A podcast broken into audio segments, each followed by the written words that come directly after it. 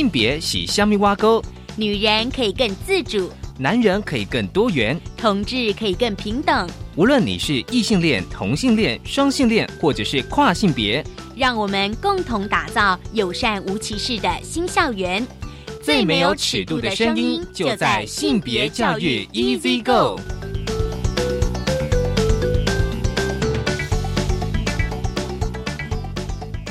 Hello，大家午安，欢迎收听教育电台性别平等 Easy Go，我是温龙，不晓这礼拜大家过得好吗？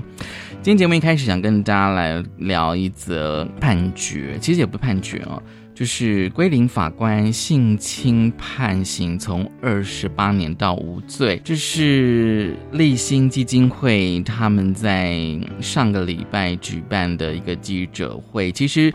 是一位十二岁的女孩，叫玲玲哦，但是化名。其实她从国小升国中呢，开始持续七年被继父性侵上百次，而历经五年的诉讼，二十八年的刑期，本来一审是十八年的刑期，却变成无罪。所以立新基金会就觉得司法人员的性别意识以及司法访谈训练应该要加强。我们稍后回来跟大家聊这一则新闻。而今天的性别慢慢聊，想跟他聊是一本书啊。这本书其实我觉得还蛮温馨的哦。书名是《第一个拥抱：温柔生产的顺势之爱》。待会要跟我们电话连线的是这本书的作者邱明秀老师，来跟我们分享他的作品。好，我们先进行性别大八卦。性别大八卦。今天的性别大八卦，想跟大家来分享的是一则性侵的案件。其实刚刚节目一开始，我稍微跟大家稍微聊一下这个案件的经过。在立新基金会他们举办的记者会呢，他们觉得哦，就是这个判决的结果凸显了法官对于性侵案缺乏基本认识，而且呢，立新基金会主张法官呢必须要以理服人，而且呢建立性侵案件的证据法则。心理横见的结果应该交由专人、专家、证人进一步的判读。而且呢，性侵案件的受害的证词不一是常态，也就是说，可能有些法官会认为说，这个被害者的证词为什么前后不一致？但是立新基金会他们主张这是常态。在基金会呢，执行长季慧荣执行长，他一开始就朗读了玲玲的亲笔信。一开始发生这个事情是我国小二升国中的时候，真的让我一辈子都忘不了那种感觉，到现在都还一直存在。我甚至。都觉得我很脏很恶心，我像行尸走肉的生活，就算拿美工刀划自己的手，都感觉不到疼痛。直到我后来到了立新，我才知道什么是正常人的生活。后来知道对方被判了二十八年，一直在找我，甚至危害到家人、社工的人身安全，我只好离家。那年我才刚满十八岁，最近又得知对方被判了无罪。我整个人都傻掉。从离家到现在五年了，我等到的是无罪。其实呢，哦，这个立新基金会哦，他们其实认为说，法官对于儿少性侵的这种适应症的这个症候群并不理解，而且权势性侵跟熟视性侵这类案件和一般的犯罪的案件都不一样。受害的孩子会出现以下的几种状况：第一个是沉默不说，因为恐惧而不敢声张。也就是说，比如说，如果说我今天是小学生或是其实大概，我觉得只要是未成年的性侵，大概可能都会因为因为熟视者的性侵而感到恐惧而敢讲。第二个是无助，因为孩子跟成年人权利是不平等的，而导致孩子没有办法控制那样的情境。这其实大家应该可以去理解哦。其实有时候年龄也是一种权利。第三个是引诱和适应，所以呢，就是说既不能控制虐待呢，只好就是学习如何去适应嘛。因为我其实假设，如果说我今天被长辈性侵，我可能真的不晓该怎么办，所以我只好去学习，说我只好去适应这个环境。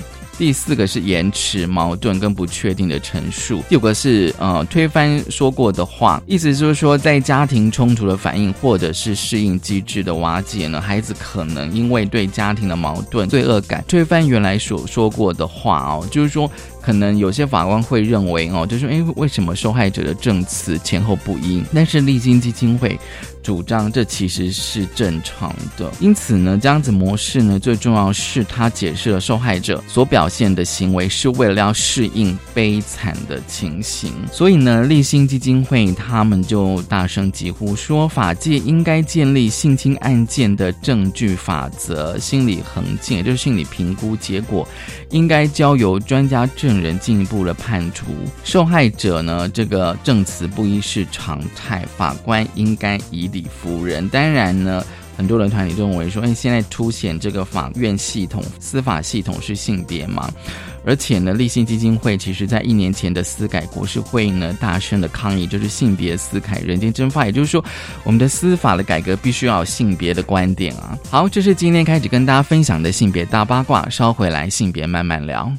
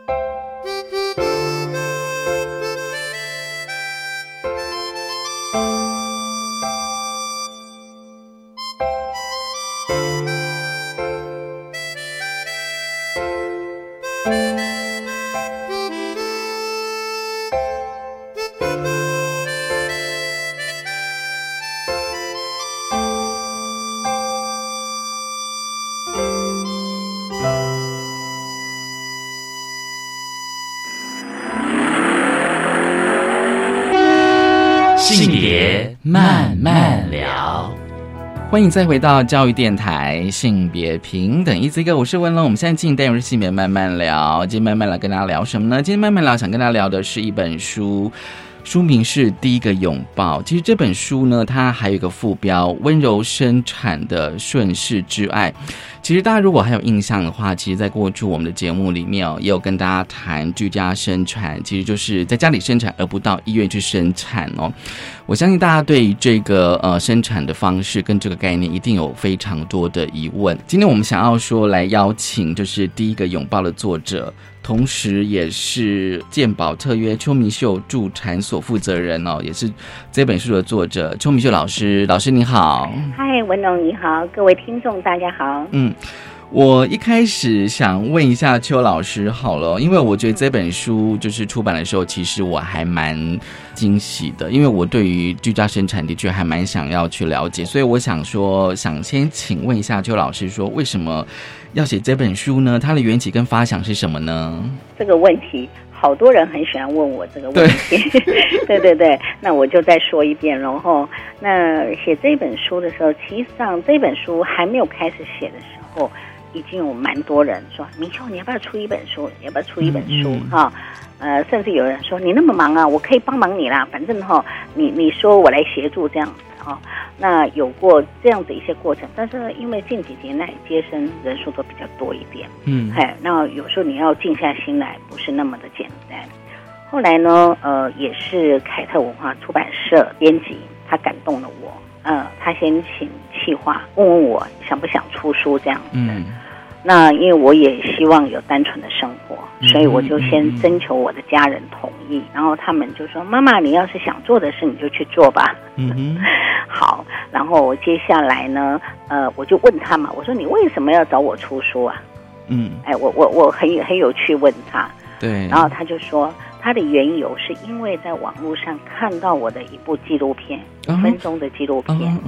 对，那那一部影片是我在二零一六年的时候呢做下来的一个自己的一个记录，嗯，送给我的妈妈跟我外婆的，嗯呃一个纪念。是，他说他看到那一部影片，他被感动了，所以呢他就来找我这样子。嗯，是是是，应该缘由是这样。那当然在聊的过程里面。呃，他说出他的想法，那也感动了我。那我就想说，好吧，嗯既然有这样子的一个机会，那我就朝这个努力去这个方向去努力。所以就是，呃，整整也花了一年的时间。哦，一年的时间来写这本书。是的，没错。嗯，老师，其实哦，我有时候看书，其实我看书的习惯都会先看一下目录，是目次。我发现哦，就是说，第一个当然就是说，你每个呃片名都会有拥抱。是对，比如说拥抱之一、之二这样子，然后再就是说，这本书是写老师就是居家生产的故事，那老师怎么样去整理、会诊你所有的经验跟故事呢？啊，你说我如何把它整理出来？对对，超有趣的哈！其实，在我的生命历程里面，蛮多感动的故事，但是一时要去想的时候，就要花一点时间，然后去做整理。嗯，那当下我就上去，因为我们必须要开出生证明。我就上去出生证明，把我历年来的一些资料，就是有资料建档的那些资料，我就开始去捞。结果一捞，第二天卫生局就马上打电话来了。嗯，明秀，你你你捞那么多资料做什么？嗯哼，对，所以国家的机制系统还是很好的。嗯哼，哎，他看得到，然后开始呢，我才从。这些个案里面，然后再加上我自己手边的资料，嗯好，然后去做一个 structure，弄一个架构，再去把它做分类。嗯，对对，嗯，对，因为我看啊，就是说那个架构有，比如说讲母性跟勇气，加了力量、生命的抉择跟助产路上哦，就是说，因为有时候就是经验故事有了，但是有时候要把它汇整成一本书，我觉得那个好像要要有一些构思。是是，没错。没错，稍微把它归类一下。对，那我在想哦，就是说，其实我看到第一篇的文章哦，就大概就已经很把那个助产的制度跟现况让读者有初步的认识了。是，其实我自己看到的时候，也真的是有点小小的惊讶，这样子。嗯嗯嗯。对，因为我小的时候也是有听到我妈就是在讲那个产婆。是，因为我是民国六十年次出生的，六十年次，六十年次。那我看到就是邱老师的书说一，我是一九七一年生了嘛，然后一九七二年的时候，就是在台湾的妇产科医生的接生率已经超过了助产士，是没错。对，所以我读起来，我第一章读起来都特别有感，是，对，就特别有感。那我在想说，第一篇哦，感觉上就是一个概念，我觉得老师要不要在这个概念跟大家再提一下呢？是。为什么我对于这个概念那个部分，我觉得非常的重要哈？对，因为当一个生产的这一件事，对，实际上目前呃不止台湾呐，它是属于比较医疗化的，对，是。然后妇女们呢也都忘记了，她是有这个 ability，有这个能力，她必须要来呃自己生产，而不是把你最重要的。是把把你最重要身体的部分呢，呃，交托给别人。那实际上生产你是可以自己做到的。嗯，对。所以呢，而且它是必须要等待的。对对，而不是说像现在很多 SOP，时间到啊，然后就催促他出来。嗯嗯嗯，就是瓜熟蒂落。嗯嗯嗯，对。然后呢，你要顺着宝宝，温柔顺势之爱。嗯用爱的力量来迎接这个生命。嗯，是，嗯，我觉得很很有意思哦，因为呃，就是老师你的书上有写说，就是说把那个生产的主权留给自己，而且就是说，当一个产家如果他决定要居家生产的话，他第一个就是必须要自信。是，所以自信等于算是第一个条件了。没错。可是这个自信，我觉得其实像我，可能是因为我是男生，所以有时候我想说，会不会这概念很抽象？的确有一点抽象。一开始呢，呃，我我也不瞒您说，在这个接生将近四十年的时间，对，那我在学校接受。呃，护理跟助产教育的时候，跟我到国外再去看到国外这些 midwife，就是这些助产士，嗯，然后看到国外的妇女，然后呃一些国家他对妇女健康的重视，嗯嗯，我才深深体会说，哇，原来我们都是在这个框架里面，一直以为你只能够这么做，嗯哼嗯，呃，就像我书上所提到的，百分之九十九点九，对，都是在医院生产，对对，然后。妇女不知道她有其他的选择，嗯反而这些百分之零点零七找我们找居家生产的个案是，他他在寻求他所要的，嗯那他所寻求主所要的，他就是非主流，对，所以他们很辛苦，嗯哼，非常的辛苦，但是他们有没有错？没有，对，因为这是他的身体，而且哦，那个老师你有提到，就是说助产士接生跟医生接生最大不同是。我们不赶时间，是 这个。我其实当然看到书里面有有描写说，你曾经有帮产假最长的是接生两天，四十八个小时。是。那我想说，不赶时间等于是不是就等于是回应到，就是老师你刚讲的，就是说在医院里面其实都是 SOP 这样子。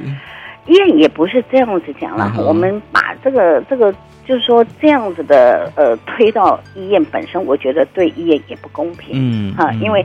接生这本来就需要人力，需要环境，对对对。那还有随着年代的不一样，呃，妇女现在很多妇女都是职业妇女，对对。那还有就是说，她是不是平常有运动的习惯等等，这些都牵涉到。哎，还有 baby 的大小条件等等。哦，对对。那像我们选择居家的，我们从产前就开始了，嗯，就很清楚的告诉她。对，呃，你饮食的部分你要注意些哪些？嗯哼，嘿，那你的 baby 呢？你要定期的产检，好，让我们知道 baby 它的生长发育的一个状况。那当然也不能够过大，嗯，哎，你过大的话，居家生产可能就没有办法成功。嗯哼，那这些我们都在事前就已经做了，那甚至告诉他你必须要运动。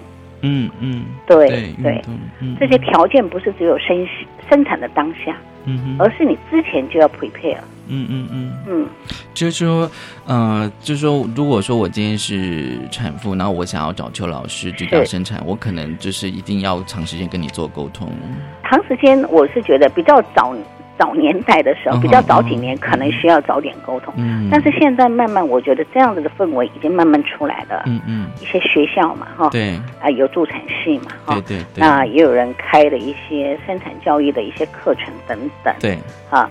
那甚至网络呢？呃，大家也有有这样的一个温柔生产一个概念，因为有一本书叫《温柔生产》，对对，芭芭拉的一个翻译的书，二零零六年就引进台湾，嗯后来他在二零一六年又在又在再版，对，所以虽然有那一本书，可是还是非常非常的缓慢，嗯哼，二零零六，你看现在二零一八，对。对，速度是非常的慢，但是呢，起码你有看到。那个曙光再出来，然后呃，医院呢也在哎，有些医院甚至他会先标榜我就是温柔生产的医院。嗯，是是是，嗯，对。我想说哦，就是书里面其实有非常多的经验跟故事哦，就是老师你刚刚讲说你接生了四十年，是，所以这四十年你应该充满了嗯 对，大大小小。那我看你书里面哦，其实有时候我看的时候都觉得，有时候真的还，有时候真的是呃惊险。嗯，哦，我不知道，就是说老师可不可以谈几个比较印象深刻的接生的经验呢？嗯，你你你在书上你看到哪一个让你觉得你会觉得很惊险？比如说那个发烧，发烧的个案。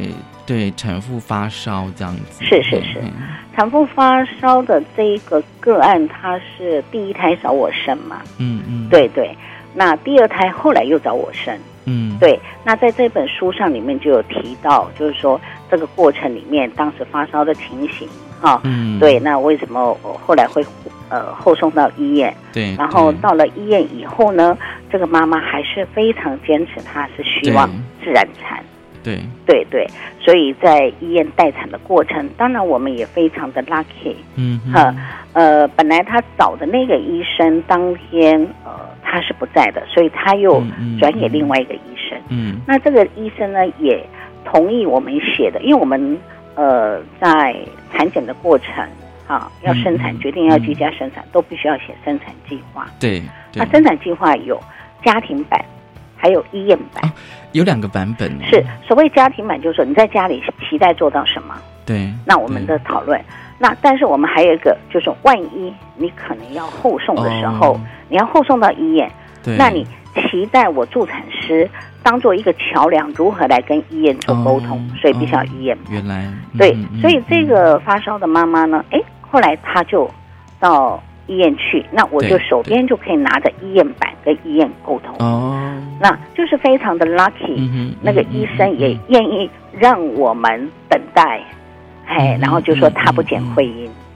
对，然后医生也非常的呃能够温温柔，所以让我们也非常的感动。嗯哼，对对对。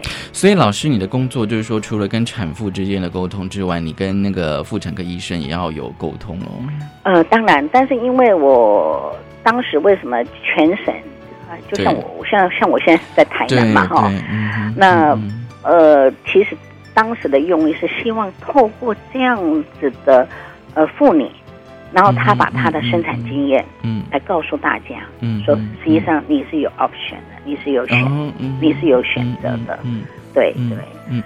我觉得很很有趣，因为像我自己看的时候啊，是，就是说，其实我有时候会有小小的疑问，就是说，对啊，如果说今天如果在在居家生产，就就就在家里生，可是为什么生到一半就要跑到医院去生？是是，对，生产的话是这样子哈，呃，像我们现在生产，我们都必须要，不管你在家里生或在医院生，对，你都要写一张同意书，对，那同意书里面就。很清楚的说明到说，在生产它可能有哪些一些呃 respect 危险的因子会出来，对一些风险会出来。嘿，那当然这个同意书上这个是妇产科医学会，然后大家共同讨论出来的一个版本。嗯嗯，对，然后必须要让产妇知道。嗯啊，那因为生产的过程里面真的是，呃，不是你说啊头在下面它就是正的。不是这样子，对它包括会有颜面位，它用用他的脸部的颧骨这样要出来，嗯嗯啊，或者是额额位额头的额。哦额头，哎对，所以你不知道他到底要用什么姿势出来，嗯嗯，那一旦那个姿势他出不来的时候，那你只好后送，然后对对，所以我才说温柔是顺势，呃是爱，然后去等待，因为爱的力量让妈妈有全家人的参与。对，然后他也放松。对，邱老师说要全家人参与。下个阶段，我想要问一下邱老师，你有提到就是说，居家生产最重要因素是要家人的支持。是，我们待会来聊家人的支持。我们先休息一下，稍后回来。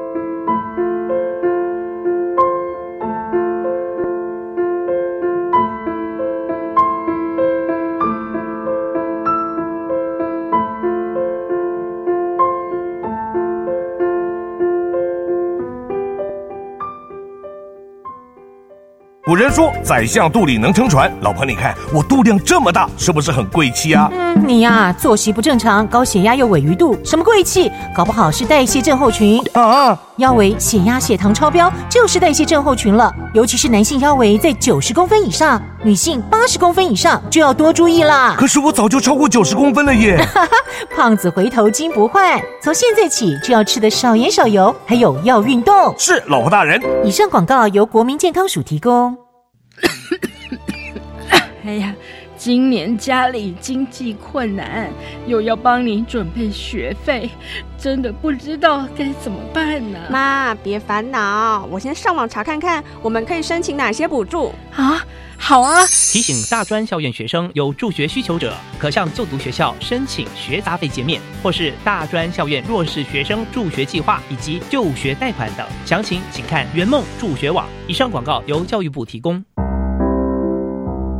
好，我是 ella。在象征团圆的中秋节，却有许多孤单的老人家没人陪伴。ella 与华山基金会邀您一起认住长眠服务及关怀里。用爱点亮老宝贝的生命，爱心专线零二二八三四八四六八零二二八三四八四六八。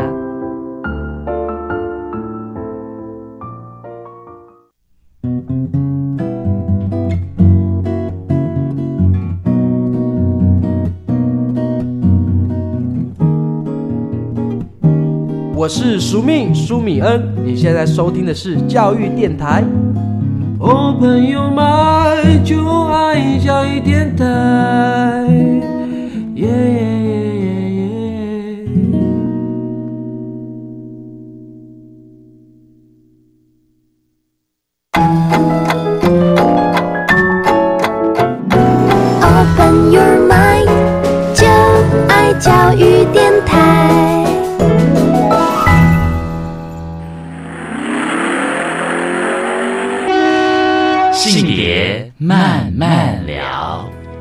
欢迎再回到教育电台，性别平等一这个，我是文龙。我们现在进单元性别慢慢聊，今天慢慢聊，想跟大家聊的是一本书，书名是《第一个拥抱》，它有个副标“温柔生产的顺势之爱”。很高兴我们邀请到了这本书的作者邱明秀老师。其实这个阶段，我想问一下邱老师哦，就是说在你的书里面，我发现就是说有非常多的篇幅跟内容在谈家人的支持。是。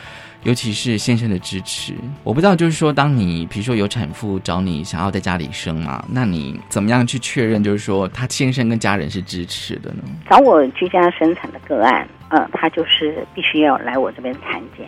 对对，产检的时候呢，我就去观察嘛，啊，嗯嗯，然后当然就是首先就是生理的评估，看他合不合以在家生。好，那当然这牵涉到妈妈的身体，对宝宝部分，还有就是说他有没有一些特殊的疾病，就是他属于低危险的。嗯嗯。好，那接下来这个是生理的部分。对。啊，再过来呢，妈妈的，她为什么要做这样子一个选择？对。那这么多年呢，我发现会选择居家，大众的始终有。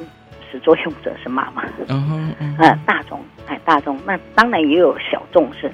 先生觉得这样很好，然后太太也愿意顺服他，嗯哎，这样子也有这样子个案。好，当妈妈做这样子一个选择的时候呢，你就会发现，呃，因为我们毕竟还是小众、非主流，对，所以外面很多纷扰的声音。嗯嗯。好，那来到我的助产所，我就会问他，嗯，哎，先了解他们到底是什么。但是我的做法是我从来不强求。嗯嗯。夫妻同心，你才有办法来把这件事做得更完美、更完善。因为就像神造我们的人一样，嗯嗯有精子有卵子，不是你妈妈一个人可以做到的。嗯，所以呢，在这一个部分的话呢，假若当妈妈这个产妇她没有办法说服她先生的时候，对，尤其这么多年来有好几例是太太本身不是医疗人员，先生是医生。哦。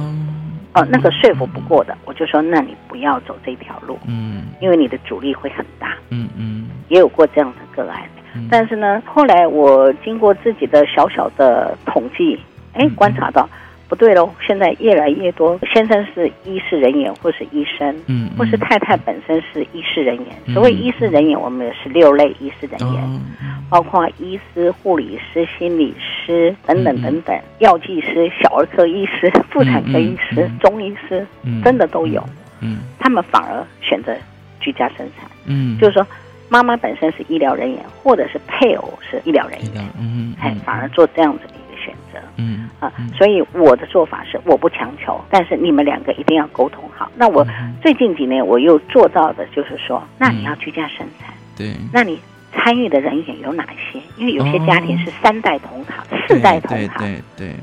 嗯，我最近还有个个案，连阿宙都一起来上课。你说上课？对，因为我必须除了产检，对，那我还必须要跟他们安排一个产前教育的课程。对对对，是是是，对。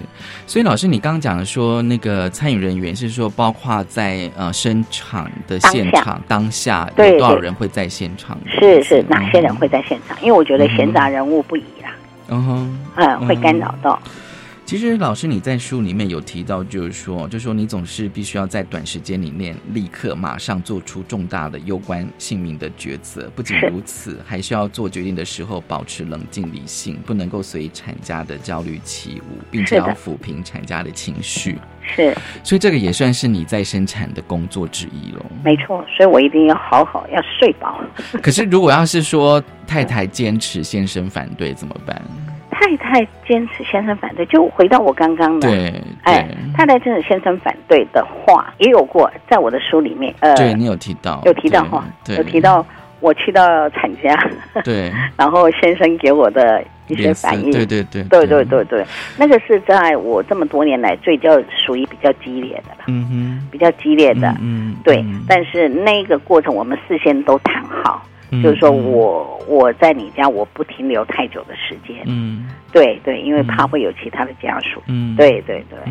不过老师，你刚刚有提到说，就是说如果有配偶，就是说如果先生是，比如说是医师，就是说这几年来他们其实你遇到的个案，就是说他们也觉得可以做居家生产，是所以这也算是一种概念上的慢慢的转变了。没错，没错。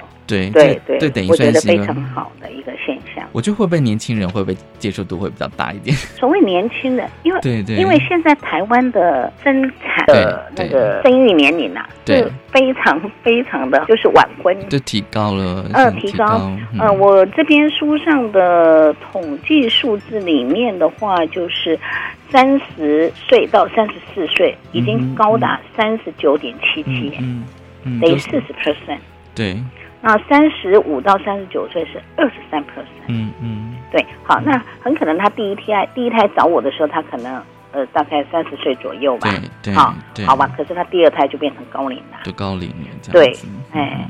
所以你说找我生的会比较年轻吗？没有啊，因为整个 因为整个大族群里面就都是。好，我觉得还有一个书里面有提到的哦，就是说我其实是没有想到有那个画面，就是让小朋友去参与这个生产的过程哦。因为以前我们听到都是说先生进产房这样子，那小朋友可能就是说因为要生第二胎，所以让老大也参与这个居家生产。是，我觉得那个画面其实还蛮动人。是的，其实老师你你知道。你要生的就呃，你要接生的时候，知道也会有小朋友在现场。我我我现在回到我我收案条件呐。对，第一个他要产检嘛，评估嘛。对对。那再过来就是说，你当下生产的时候会有哪些人对参与？对。那妈妈就会说，像我们的人就是要量身定做。嗯嗯嗯。嗯啊，就是说你希望你的生产环境怎么样啊？有些人家里有养宠物。哦，对对。那我们也 OK 的，像。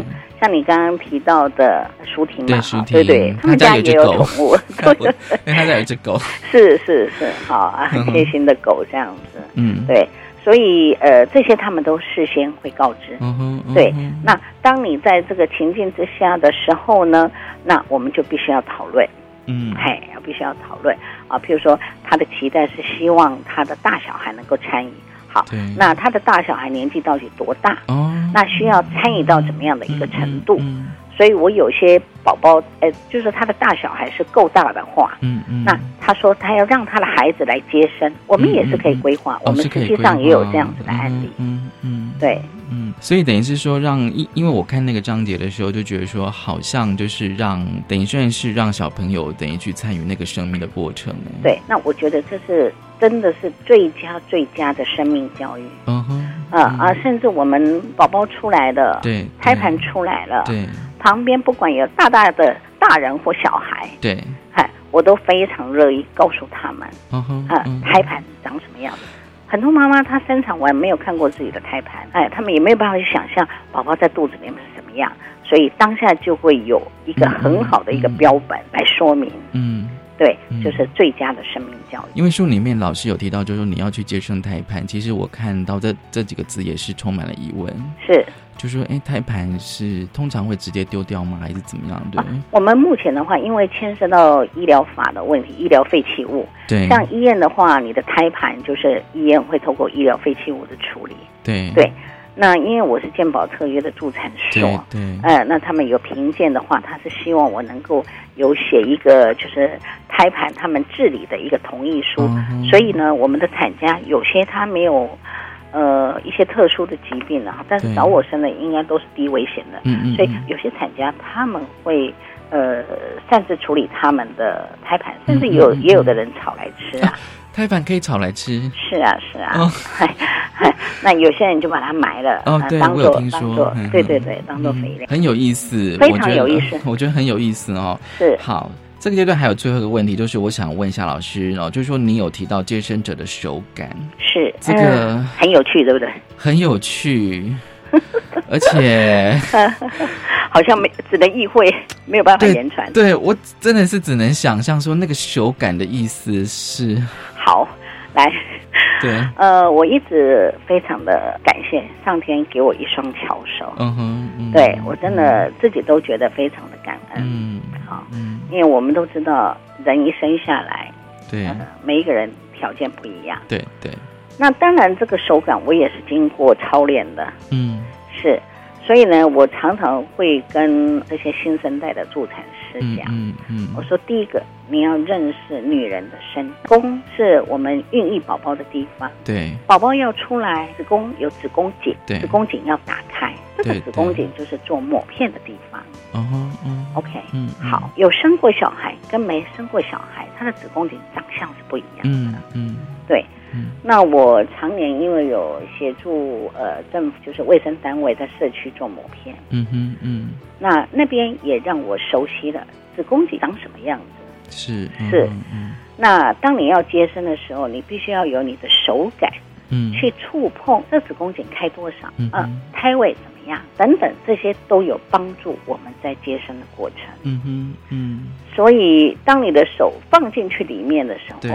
嗯，对，那个真的是要跟妈妈的身体做连接。嗯，那你如何跟妈妈的身体做连接呢？嗯不是单单你有一双巧手就够了。嗯，你必须要跟妈妈沟通，她也信任你，她不害怕你，那你可以很清楚的去触诊到你所要的呃产程进展的一个结果。所以我这样子说，是不是有解答到你的答案？它不是单单只有触感，对，它不是单单只有一个手感，对。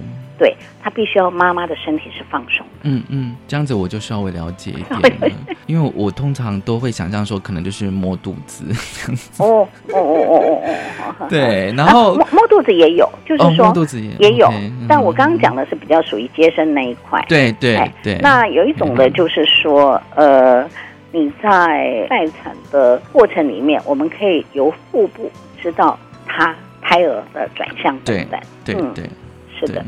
好，很有趣。是我们先休息一下，我待会就是再跟你下个阶段。好好，我们先休息一下。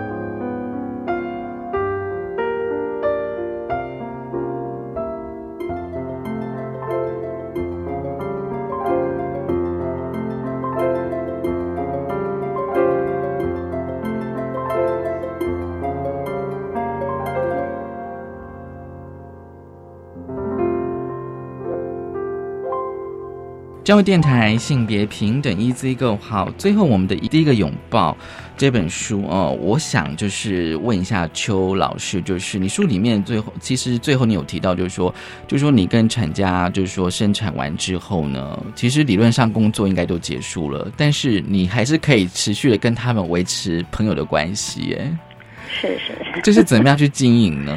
嗯。我想这份工作让我喜爱，也是这个的部分。嗯，就是呃，常常会有人经过我的助产所，因为花莲毕竟，因为我在花莲嘛，对对，花莲毕竟是一个观光地区。所以他们路过就会来按一个门铃，哎呀，明秀姐啊，明秀阿姨啊，你有没有在啊？那甚至接生过的宝宝就说明秀奶奶啊，这样子。像我那天花莲 T 二二嘛，最后一场的新书发表嘛，嗯嗯，对，然后一个从新竹来的宝宝。对啊，很可爱哦。嗯哼，哎，他就在我的助产所。你说奶奶，我等一下要牵着你的手一起到延白去。嗯哼，嗯，就是超可爱的啦。嗯，哎，那你说这个怎么建立，怎么经营呢？哎呀，我我我想应该是呃，他们一生中对很重要的一个生命的一个过程里面，嗯嗯，我很荣幸的能够参与。嗯嗯，对，我想呃，每一个人的生命历程里面，当他在一个重要的经历里面，那个印痕一直存在的时候，他就会去寻找，嗯嗯，对，哎，然后他会去也期待，所以我很多产家非常的可爱，他愿意把他的这样子的情境，这样美好的经验，然后去分享给别人，嗯，也就是现在为什么会慢慢慢慢慢慢的发芽，对，对，我想就像那个舒婷嘛，对，他愿意把他的经验，然后写成一本书。对对对，而且啊，就是说书里面有提到，就是有些就是第一胎找女生，他第二胎也要找女生，是是。而且其实像我有些朋友，他们有居家生产，他们说他说会上瘾哦，真的。他说 他说第一胎生了之后，因为他们可能想生想生两个小孩，所以他们觉得说第二胎还是想要在家里生。我觉得说。是不是说让那个生产的过程环境让他觉得是比较舒服、比较友善的？因为每一个人哈，我我我要老实说的是，有些人是何以在医院生，对对；有些人何以在家里生，对；有些人去到医院他就他就受不了，嗯哼嗯。嗯。那有些人呢，他觉得他在家里生，他可以完全的放松，嗯嗯，他有亲密的家人，还有他的宠物陪伴着他，他觉得那个情境是安全的。对，嗯，像我有一些产家，我说，哎，兄弟姐妹在讲话会不会很吵？他不会，我已经熟悉这样的声音，反而听到他们的声音，我感觉是在家的感觉。在家的感觉。那有些妈妈，当她进入产程的时候，她是非常的敏感的，她不能够有任何的声音。嗯嗯。她听到声音就会骂人的，骂老公，甚至老公在呃。翻子啊，就是说做什么？他说你不要犯死啊，怎么的啊？对，所以这个是个别差异还蛮大的。嗯哼，嗯，而且最重要是说他们信任你。是，嗯，我觉得这点非常重要。哦。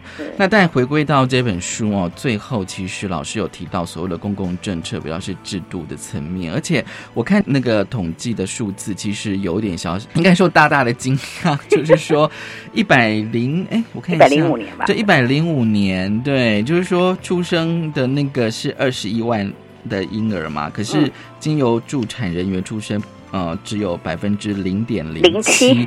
对，这个其实比例真的蛮低的，低到很难想象。是，对。我每次都开玩笑，马路上挤着出来的都比这个还多。你说，就是就是在救护车出 现。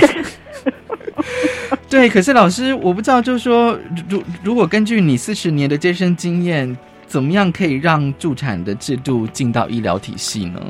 呃，我想参照其他国家啦，因为我们也一直在研究其他国家为什么这个这个不是只有台湾的助产是走到谷底，有一些国家像纽西兰，它也是曾经走到谷底。然后我去参加这个 ICM，就是国际助产联盟的国际会议的时候，对，他们就发表啊，其实国家的政策，它可以从零呢，然后六年就上升到百分之四十六十。嗯。对，所以这个国家政策是很重要，但是你如何来提取国家政策？我想国家都有多方面的一些考量。对对，那也不是说我们随便说说就罢了。对对，我想他必须要去考量。对对。不过老师，你书里面有提到，就是说本来就是在台湾有那个有医院试办，就是那个试办了半年，对，试办了半年嘛。对，那现在目前只剩下桃园的医院一家正在推动那个友善生产。可是我觉得很有趣，就是说哦，就是你讲到，就是说在这个计划里面有三百多名的产妇，其实他们的这生满意程度高达九成，那表示说。还是虽然少，但是其实大家都很满意，而且这个需求是不是会越来越多呢？是的，我我我觉得是会越来越越多。对，嗯，所以现在政府也有在培训助产师啊，嗯，都有开学校啊。老师，最后一个问题，虽然我相信你也回答了非常多，因为你在你的书里面有提到，就是说你的工作其实是没有上下班时间。是的，那你觉得你的退休，呃，是什么时候？还是说你可能退而不休？还是？我我我觉得以我的个性啊，以一个健康的 台湾的定义是六六十五岁以上就是老人嘛哈。我觉得以一个呃步入将近 老年的这个阶段的我，我觉得不管你活到什么，就是活到老学到老。嗯，对，退不退休，你反而退休，就是说你怎么去规划你的生活？那我就也也蛮蛮特别，大家很喜欢问这个，超喜欢问。因为我个人的想法是说，因为我看就是就是老师里面书写的那个健身的过程，我觉得真的是一个让我觉得一个那种，我觉得第一个你讲说他没有上下班时间，而且他其实是蛮好体力跟精神的，是，而且会影响到睡眠，是，所以我必须要做我的生癌的规划，嗯嗯，对对，啊，当然期待有更多的新生代助产师嗯。能够起来。而且书里面你最后想说，见到医疗体系更完整，是是，就表示说你的你的使命跟理想就达成了大半，这样是期待期待期待，因为从一九九五年我们就努力到现在。一九九五年建保的时候，助产机构是不能够签约的。那我们也是经过全台湾助产师准备拉白旗，然后张博雅那时候是卫生福利部的部长，然后他同意了，呃，助产机构可以签约。所以呢，第一个助产人员的生存权保住了。对。后来呢，我们又恢复了助产教育，这叫教育权。对。哈。那接下来就是工作权。工作权。是，我想这个就是呃。应该是台湾助产人员在历史的一个定位吧。嗯嗯，是因为任何一个职业，你既然国家培训出来就是教考用。对对对。那况且是他在帮助人里面有男有女。对。他帮助所有的女人。对。这这多重要的事啊！对，没错。是吗？对。国家又要女人生小孩，不生小孩也是国安问题，不是吗？对。而且现在越来越多的的女性，她们如果想要选择居家生产，表示有这样子的需求啊，是，对，会越来越多。是，今天真的非常高兴，就是呃，邱明秀老师来跟我们聊聊他的新书《第一个拥抱：温柔生产的顺势之爱》。其实真的，我觉得看完之后啊，我觉得除了对呃居家生产有多一份的认识，其实也会对于邱老师他接生的过程的那些经验，会有非常多的。触动跟感动，谢谢邱老师，谢谢文龙。来跟我们分享，谢谢你，谢谢谢谢，也谢谢大家收听今天的性别平等一字一个，拜拜，拜拜。